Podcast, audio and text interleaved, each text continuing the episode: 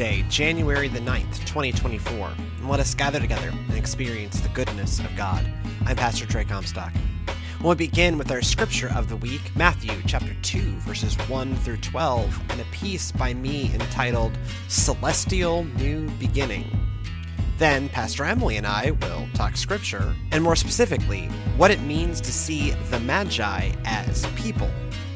But first, a reading from Matthew chapter 2, verses 1 through 12. In the time of King Herod, after Jesus was born in Bethlehem of Judea, wise men from the east came to Jerusalem, asking, Where is the child who has been born king of the Jews? For we observed his star at its rising, and have come to pay him homage. When Herod heard this, he was frightened, and all of Jerusalem with him. And calling together all the chief priests and scribes of the people, he inquired of them where the Messiah was to be born. They told him, In Bethlehem of Judea, for as it has been written by the prophet, And you, Bethlehem, in the land of Judah, are by no means least among the rulers of Judah. For from you shall come a ruler, who is to shepherd my people Israel. Then Herod secretly called for the wise men, and learned from them the exact time when the star had appeared. Then he sent them to Bethlehem, saying, Go and search diligently for the child, and when you have found him, bring me words, that I may also go and pay him homage. When they had heard the king, they set out, and there, ahead of them, went the star that they had seen at its rising, until it stopped over the place the child was. When they saw that the star had stopped, they were overwhelmed with joy. On entering the house, they saw the child with Mary, his mother, and they knelt down and paid him homage. Then, opening their treasure chests, they offered him gifts of gold, frankincense, and myrrh. And having been warned in a dream not to return to Herod, they left for their own country by another road. From my youth, I trained to watch the stars.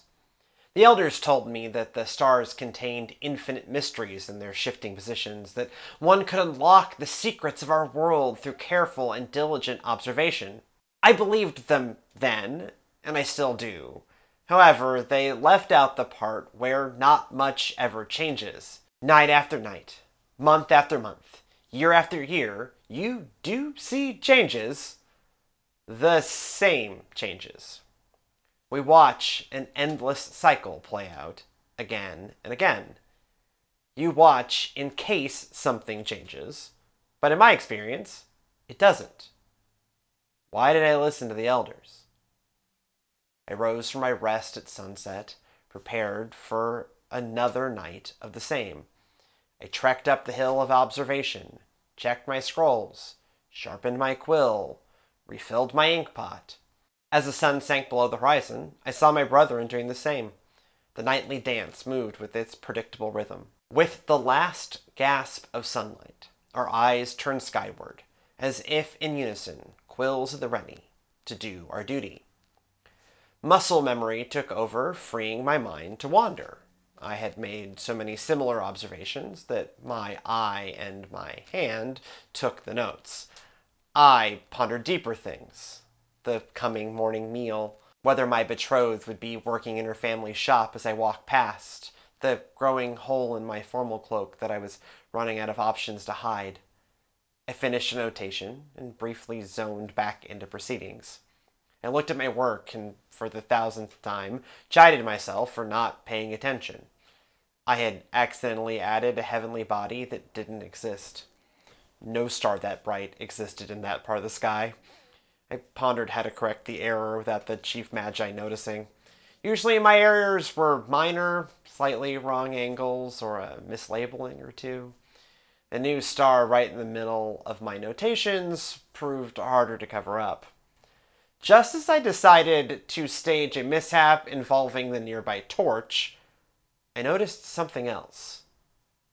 The nightly dance had stopped dead.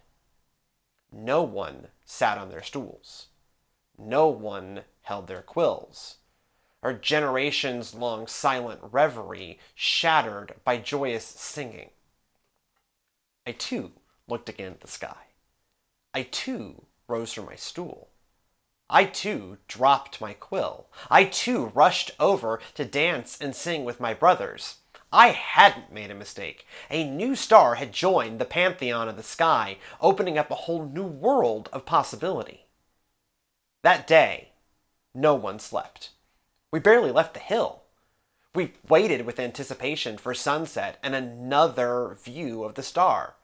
As the sun took its nightly rest, another shout of joy escaped our lips. Not only did the new star rise again, it had moved. All stars move, but in predictable, regular increments and directions. We know them well. Too well. This one had moved ten times that amount and in a peculiar direction. The next night, we saw the same thing. The new star, a huge shift across the sky, heading away from the other stars. What could it mean? After a week of the new star and its extraordinary progress, our joy and excitement had not decreased, but a new idea had taken hold. We should follow the star. One of the more learned brethren, who had not slept through his lessons on our texts, declared that this kind of star, moving in this kind of way, could only mean a divine king had been born we must go and pay that king homage, wherever he may be. Immediately, we began to prepare an expedition to follow the star and seek the king. The elders began seeking volunteers to make the journey. It could be long and dangerous. No one knew where it would lead. Our attendants filled carts with gifts and supplies. The volunteers began saying goodbye to their loved ones, not knowing when or if they'd return a new thought crept into my head. I should go and seek the king. I'd never had a feeling like this. Normally, I sought to do the least work possible and still get to call myself a magi. I pushed it from my mind. The swirling excitement had caught up with me. I attended the send off blessing for the volunteers with everyone else. We prayed for their safety we waved incense over every inch of them, their carts, their supplies, and their gifts. At the conclusion of the service, as they bravely set forth, the chief magi turned to me and said, You should get going, or they will leave you behind. I looked at him puzzled. Since when did he read minds? I know what has been in your heart. You should listen to it. I did. Surprise, joy, and excitement rushed into me. I took off running to catch up with the expedition to seek a newly born divine king. So, as you heard in the piece, I I took this whole thing in a I'll admit in a, a far more like artistic direction. I when I preached the sermon on it, I it went a more expected direction of hey um this let's think about that we are gentiles and so that epiphany is a big deal for us because we are gentiles. And so how this is the precursor of hey we get in. In the piece it was you know we get because this is you know Greek literature, and this is, they had very different understandings of character development. A lot of times we end up without that, like, what are the, you know, the emotional life. You get a little, actually, you know, Matthew gives you more of it than you'd think because you get this, like, rush of joy when they come in the room. So I yes. thought about, like, what the, this kind of classic, in character, you know, I was I was a theater major. Um, in character development, you think about the moment before, right? I. Uh, I like it when you do this when you because you did this for uh, the parting of the Red Sea as yes. well, yeah, and yeah. it really did help me as I was listening to your piece, kind of delve into that mentality of the you know get to get in character to dive yeah. into the mentality of the magi to see you know what it was they might have been feeling or thinking or anticipating or you know just really it helps drive it home for those of us who were not theater majors um, who have not had practice getting into character that way. But to have just a new perspective yeah, from their point of view. this is like f- when you are preparing a scene that the audience hasn't seen before you have to know like what was my character doing right before? What was their what emotional state are they bringing into the room? Why are they in that emotional state? Right. For matthew you just have the magi arrive. They arrive with herod which is and then you get eh, eh, you know the biblical authors actually you know each of them i, I make fun of mark and this is a, a mark year and so there's going to be a lot of mark over the next 12 months and and I make fun of Mark because Mark gives us less, but but Mark is you know the Ernest Hemingway of biblical authors, very short sentences, uh, say a lot with a little.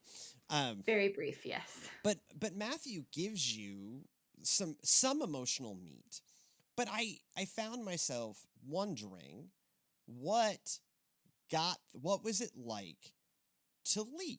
What was it like to see this star? Because only like only they show up. So clearly they were specifically moved. I worked really hard to not have there be three. Right, there was no. I, I they, they plural, not three. Yeah, it's all plural. It's volunteers plural, not three. There are no camels it's, either. It's it's a beautiful Christmas carol, but it has yeah. definitely skewed people's perspective on the Magi and, and, and into kings and into three. To, you know, anytime like this is there is really elaborate post biblical tradition. That's it's not just that song, right? You know, right? They have you know in Catholic tradition they have names Melchior, have names. Bal- Balthazar, and Caspar, which are yep. great. Uh, They're great names. Somebody should name their kid that. That should be Melchior. a resurgence. They're bringing back all the old names. I have. I, I Melchior I, should be one. I wrote a, a drama a few years back now um, that set the whole nativity story in uh, 1940s like hard-boiled detective story uh, where i rolled all of the magi up into a detective character that i named melchior b caspar which was just it's just fabulous. Great, like and I, I you know because I write these things then I get to, to to pick the character. And so I played Melchior B. Caspar and I'll tell you like I really that's a great name for a character. There are not enough 3-year-olds named Melchior. Like Caspar, you're listening to this podcast and choosing your future children's name. Consider Melchior know, B. Caspar you're going to run into some hooked on phonics problems because I can't tell you how to spell Melchior, much less can a three year old spell Melchior. But Caspar is probably pretty, you know, yeah. that's at least, you know, we have a, enough trouble with our biblical names. Uh, the H in Esther is just real hard. Like my son was, uh, it was Esther's birthday on Sunday, and uh, my Epiphany baby. Um, and like he was like to Esther, and even he left out the H. And I'm like, there's an H. You can't hear it. So we have enough hooked on phonics problems of with Esther. You can only imagine what would help it happen to a kid named Melchior. But it's a great anyways, right. like there is this whole Still a great name. and I, I don't wanna I who knows like the, the truth is is who knows.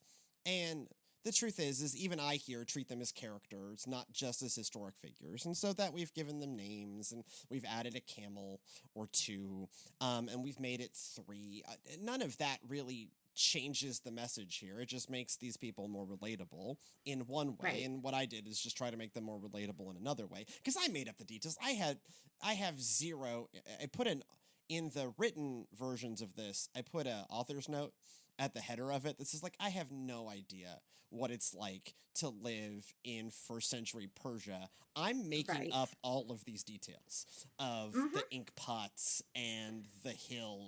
Because, you know, maybe we it was a temple, know. maybe it was a hill. These, you know, these are the people that invented the ziggurat. Maybe it's a ziggurat. I don't know. I'm just making it up to give. Speaking of other great words that need to make a comeback, the ziggurat. ziggurat, yes. Why do we right. call them pyramids when ziggurat is right there? Um, right and so I, I, I have no idea. I made up all of those incidental details to just make this person feel like a fleshed out human living in a fleshed out world. But to give a perspective of that emotion behind, what is it like to leave everything to follow literally a celestial body yeah. that you have just discovered in the sky?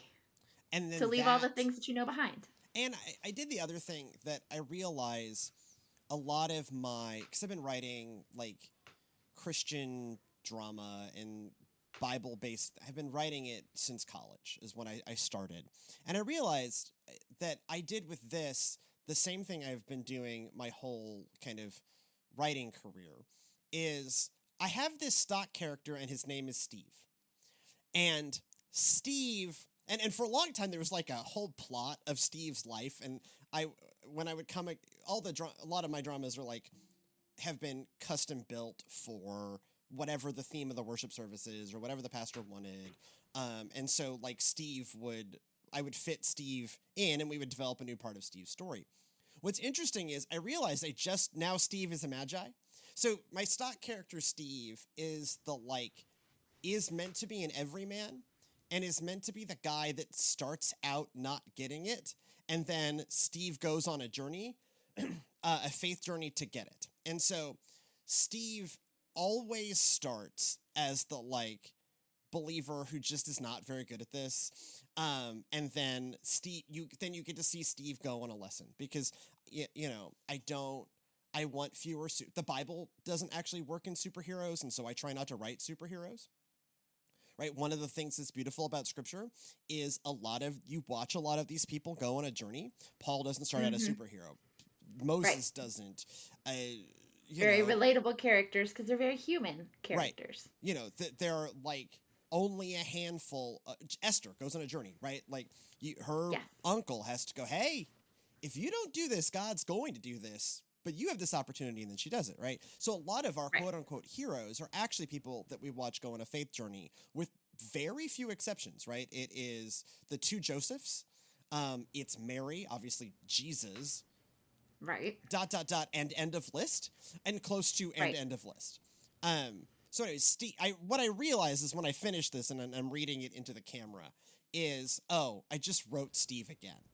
This is uh oh shoot what is Steve, Steve Furcall Steve Furcall I gave him a last name. He's a whole elaborate um you know there was an arc from like 05 to 2011 where I was pro- writing multiple Steve. I was playing Steve multiple times a year. And what I realized only in retrospect is that what I did is I wrote Steve again because part of it is I I didn't I I think it's helpful when we externalize these processes that we watch them yes. go on a journey, right? To me, it's not that interesting if we get the magi that is just the really good magi and then he's stoked right that's just one emotion and he just already knows and he already anticipates and he already knows what to expect when he shows up in the house and follows the star yeah that's not as exciting as the one that has gone on a journey that you right. wrote and, and that it is, you know, I, I, and partly, you know, you, you want to work in some comedy, right? The like, um, he thinks he's screwed up, and so he's going to like he's going to like torch the, the paper and then yes yeah mm-hmm. he's going to burn to it to cover up his mistake so all of this was i i wanted to add to the emotional weight that is already the emotional weight for these magi that is already a little weirdly already in Matthew, um, whatever it is, verse 10 or 11, that is like when they came, when the star stopped and they came, this, this rush of joy and they go in and they, you know, pay him homage and it's great. Um, what, yeah, again, how did they get here? Like, what was it, um, with a kind of, you know, modern, you know, theatrical technique, theatrical writing technique? Like how can we give them even more of an internal life which was just not which was just less of a thing in greek writing it also in my mind de-aged the wise yeah. men the magi because you're used to seeing the picture of three old guys with crowns on their heads yeah but they traveled so a thousand miles more than a thousand right. miles in the first century probably so, not graybeards so probably that I, I did that intentionally Could too. Be. Of yes. like there were the elders and then there were the volunteers. That's a total mm-hmm. supposition, but it's a supposition based on the fact that this is an incredibly all travel in that time was incredibly, was an incredibly difficult. arduous journey. Mm-hmm. This would have been across desert. You know, I'm kind of looking at the you know desert and mountain. Um, it and with expensive treasures yep. and the roads were not safe. I mean, there were all sorts of perils along this journey that they took. Right. And, you know, the the parable of the Good Samaritan of uh, highway jacking on the Jericho Road um, or whatever, it's just, that is real. That's realistic. That uh, was just very realistic. Yeah. same road happened. that Mary and Joseph go down, right? Because Nazareth is a suburb of that. That's one of those like little details of that is the journey that Mary and Joseph go down from Nazareth to Bethlehem. We call it that, but na- both Nazareth and Bethlehem are suburbs. Nazareth yep. is a suburb of Jericho, and Bethlehem is a sub. These are not words that they have, but you know, they're right. Suburb well, of Jericho, big city. Nazareth, small city. Jerusalem, religious capital. Bethlehem, small city of David, five miles outside. Just outside walls, of right. Mm-hmm. Um. So, anyways, this was travel was difficult, dangerous. Right, travel is you know, have, you know, having having just you know traveled a, th- a thousand miles um, via car in the modern world in the past week and a half, I'll tell you, travel in the modern era is far from easy. Uh, but it, you know, it's a joke compared to what they had to go through. So I, you know, again, we pick, we always picture everyone as super gray, but that's an artistic thing from generations before that that portrayed their seriousness, not their age. Right. Why is Peter always portrayed as super old? Well, he couldn't have been, right? His father, at the opening of the story, his father is living. Right. Right? The sons of Zebedee, right? Like, his father is yeah. living. He's taken over the family business. The family business is fishing. And this is not like old men sit on you know, this is giant net, you know, nets and like you're standing mostly naked in a boat, like pulling in uh, giant nets full of fish. It's incredibly mm. physical. Uh, no one lived all that long uh, in those days.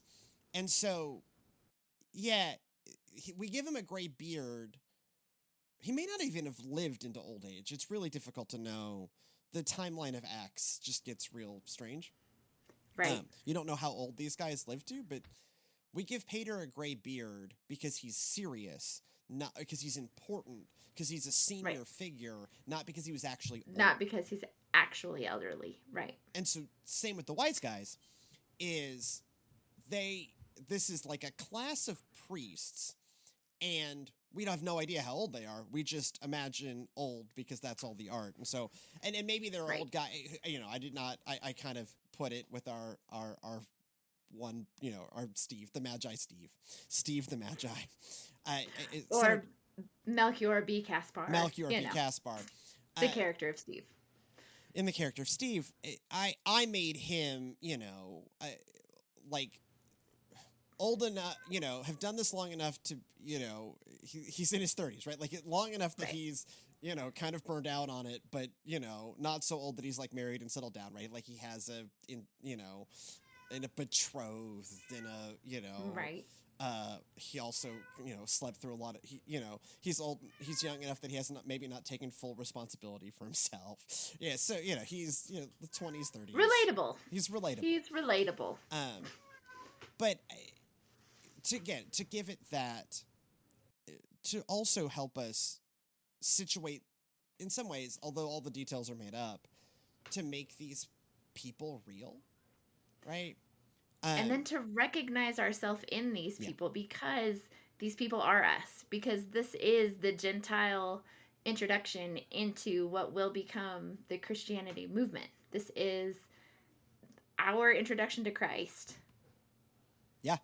And that's where the other so the pieces that don't come in the piece that do did come into the sermon come into play, right? So these are not just any Gentiles, right? So we are in Persia, aka the territory that was Babylon. So right. these are the people, these are representatives of the people who knocked down the temple last time. Yep. Right? These are representative of the people who inherit the empire that carried God's people into exile last time. Yes. And as Matthew's writing this down, he knows the temple in Jerusalem has been knocked down again by the Romans.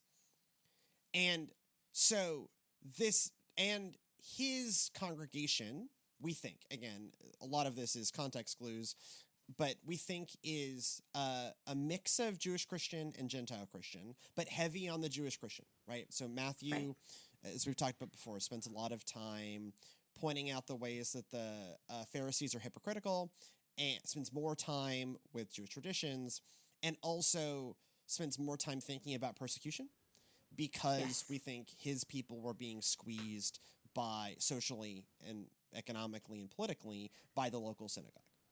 By the yeah. And so Matthew is part of why this is in Matthew. So why is the story about Jewish shepherds in Luke and the story about Gentile magi in Matthew when their audiences are flipped? Luke's is a right. much more Gentile audience. He's writing for the Paul movement. Uh, Matthew's is a much more Jewish audience. Why are these flipped? I think for Luke, the shepherds are there, as I've talked about before, like situated in very normal people, like yes. not not the rich and powerful. Like Luke is, you know, part of why I love him is he's a little he focuses on the this is not a term that he would have, but the social justice, the like um, you know, the Sermon on the Plain is blessed are the poor. Not blessed are right. the poor at heart or poor in spirit in the Sermon it's on the Mount. It's just blessed are the poor. So I think that's where the where the shepherds are. I think the to me in thinking through like what are the magi do? Why does Matthew report the magi? Why is that really important to Matthew? I think it is to show his congregation uh, here, even at the start, that some of the folks that should be excited about this are going to disappoint you. And the most surprising people possible are also going to surprise you by being stoked about this. The people who yeah. shouldn't, who there's no reason why Melchior B. Caspar should be stoked about the arrival of uh, of the King of the Jews, and yet here they are. They've tracked a thousand miles and kneel at the and having this like you know huge religious experience. They're stoked. Right. Herod, whereas Herod, yeah. the people who should have had the excited reaction, that should have gone to pay homage to, that should have brought gifts to, and yeah, so it, it flips the flips the script there for you. For right, sure. and so I think ma- that is uh, textually that's what's happening in the text, right? We get Herod, right. uh, you know, with his mob boss line. Let me know where the child is, and I will go and pay him homage. sure. Yeah. Okay. Sure, yeah. you will. Uh, sure, you will. and so there's that part, and on the flip side, it is the and and I'll, you know, on the flip side, there is Melchior B. Caspar, and also you got to realize it's not just Herod, right? All of Jerusalem, uh, the it's not a p- positive emotional world. World like right. Herod, Herod's freaked out, and all of Jerusalem with him. I, right. I, I read that again. I, this is reading into the text, but I read that as a metonymy for the temple hierarchy, not the average citizen of Jerusalem. Right. But the like the the you know the scribes come back with the prophetic lines. I think that one's the Malachi uh, prophecy. It doesn't matter. Um, I think that's the one piece of this is that it's in Malachi or Micah, one of the M's. Um, but none of them are stoked, and they should be, right? These are the most educated, these are the people who should be anticipating exactly this moment. Like this is this is the thing that the right. you know it's not like they didn't get to notice the star either. Like there's there's yeah. things happening. Like word has spread. Shepherds have told you. They should be excited now. And but they didn't. instead uh-huh. they're not. And right. not only that i mean you know you jump to one verse after this is not only is herod gonna go pay him homage. Herod then tr- kills a lot of people to try and get at Jesus, right? To try to get rid of him. Herod yeah. indiscriminate Herod is so freaked out by this. He indiscriminately kills his own people. Yes. To try and, you know, the death of the innocents is Herod thinks a rival is here that is divinely appointed and then kills a bunch of babies so that he can maybe ferret out and kill this rival you know, some Game of Thrones stuff, right? Right. Awful. Awful. And Herod should be stoked. And yes. the hi- temple hierarchy should be stoked. And instead, who's stoked is these magi, these these astrologers, these, these people who don't even of, practice that religion. Yes, right. Practitioners of leaders of a different religion, and mm-hmm. representatives of the people who knocked over the temple the last time. Right. Like this is this is the huge shift that's happening. This is flipping the script for sure. So I, I heard a great sermon one time about like this is where everything changes. This is where obviously this is where Gentiles are included, but this is where we should realize that nothing is going to be the same again. Um, and something that when I was listening to that sermon, it was a long, long time ago, but it always stuck with me. Um, was just one of those Epiphany Sunday things. They said, you know, okay, so the wise men went home by a different route. Um, because they were warned in a dream, right, not to go back and tell Herod. And so go home by a different route today. Like as yeah. you are leaving church today, drive a different way. Go a different route than your normal route and recognize that we are to be different now because of this, because of our inclusion into this story. Right. We get to be different now. And so recognize that transformation by doing a physical thing differently today. Um, go home by a different route. And so every Epiphany Sunday, I've always gone home. I've always driven home by a different route or That's gone on an errand or done something different just to remember, like, the significance of the Magi, the significance of their participation in this story, um, the fact that they are included now, the fact that we are included now, right, as Gentiles. Um, so that's always been a fun thing that's stuck in my brain with Epiphany. So now it can be stuck in your brain too. Yeah. No, that's awesome. it can become your new Epiphany tradition. Drive home differently. Drive home differently because this mm-hmm. this this is you know, both Matthew and Luke do this in their own ways, mm-hmm. showing mm-hmm. you know, they're writing with the end in mind. And already we're seeing that this is a massive shift in the expected way by which God, the faith, all of this works. Like this is not this is not how it is supposed to work. But this is quote unquote, right? Or how you would expect it to work. And so this is right. the big, you know, here in chapter 2 is the world told flipped completely upside down. Right? Mm-hmm. You know, one of my uh, you know, favorite sermon series. I, and I wrote my own version, but I, I did not originate this title. Um, that is the Upside Down Kingdom, right? Mm-hmm. And, and this one specifically looks at a later part of Matthew looks at um, the Sermon on the Mount. That it is this upside upside down kingdom, but even here, this is the upside down kingdom, where the the theoretical keepers of the flame. Right? If if you really break down the like height of Second Temple theology, it is, you know, from what I understand it, like God sits on the throne. That the whole thing right. is, and God sits on the throne in the temple, and therefore the keepers of the temple really are the like keepers of the holy of holies, friends. And here they utterly fail. And yes the people who knocked down the whole previous Holy of Holies are here and super stoked to be here. And responding appropriately to the presence of God in the world. Well, and, and and so and this is where going back to why I wrote the piece the way I did is motivated even before they've seen the kid to do yes. Um just a ridiculous journey you know, from, well, you know, I'll quickly fact check myself. How far? I know you can't actually do this driving. Um, but let's see if I'm sitting at a computer. Bethlehem. To, can I do Bethlehem to Baghdad? Right. This is not right. Right. Um, right. Not really to scale, but somewhere close in that area. We're not right, exactly we're not, sure, but get, you know don't get Babylon, Persia. Directions. Starting point. Okay, Baghdad. It would help if I could spell. Baghdad, Iraq. There we go. Um Okay, yeah, it is um uh, okay, so not a thousand miles, thousand kilometers still, um, at a walking pace that is walking pace with modern nutrition that is still month and a half.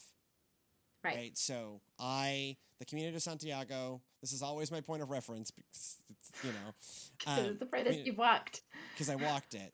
um, it, it, you know, Camino de Santiago is 700, at least at the time, was 729 kilometers. And it took me 29 days of walking.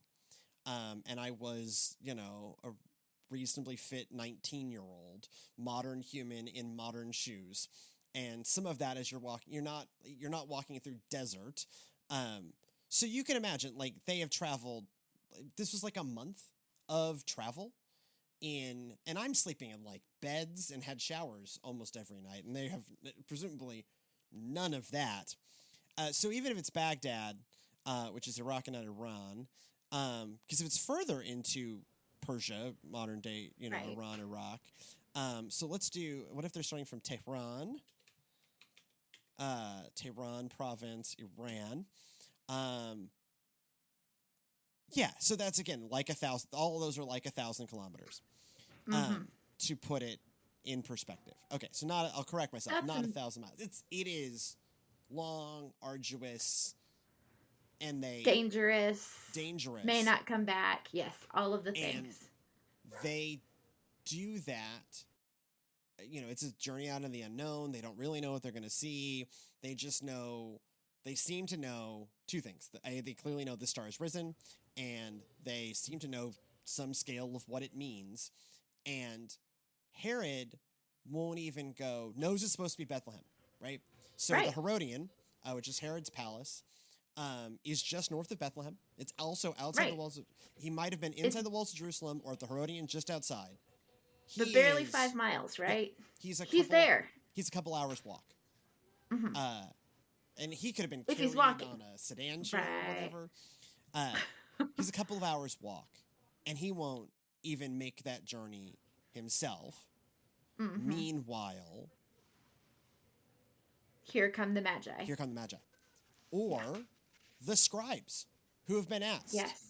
Where is the child? And they're like, uh, sir, obviously it is in Bethlehem. Right over uh, there. As uh, right over there.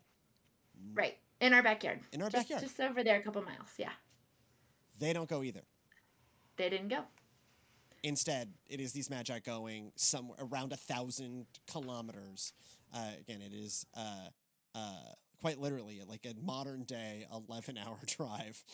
Uh, again, it, through Iraq and Iran. It's, it's, it's a rough drive. Um, it would also be dangerous to make that journey today. Today, yeah.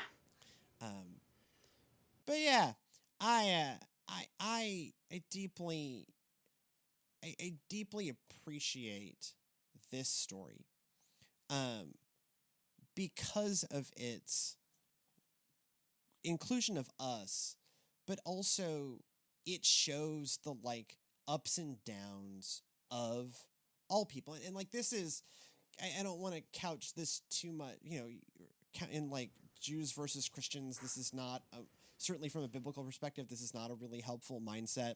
The good guys are Jews too other than the yes. Magi and, then and a handful of Romans, most of the good folks in the New Testament are all Jews. So this is right. not like this is a story of some people of specifically get it, get the hierarchy of those. Right. And, right. And so it's I, the temple I, hierarchy. It's I, the leaders wanna, of the like. There's a lot of really dangerous roads this can take you down, and this is not where I want to go. But it is a reminder for all of us across time that you know, people will surprise you in both ways.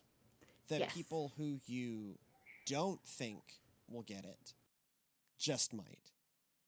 And the people who you think should get it just might not. Just might not get it. If you have any feedback for the show, um, or to email us a story of your own, email us at the goodness of God pod at gmail.com. That is the goodness of God pod at gmail.com. We would love to read what you have to say on air. If you are looking for us other places, you can find us at Servants Now on all of the things. That's our website, servantsnow.org, TikTok at Servants Now, Instagram at Servants Now, YouTube.com, Servants Now, Facebook.com, Servants Now. Everything we do here is made possible by a generous Innovators Grant by the Texas Annual Conference of the United Methodist Church. If you would like to support our work, um, like, comment, subscribe, leave us a five star review on Apple Podcast. It actually helps. And also, go in peace to love and serve the Lord. And we'll see you next time.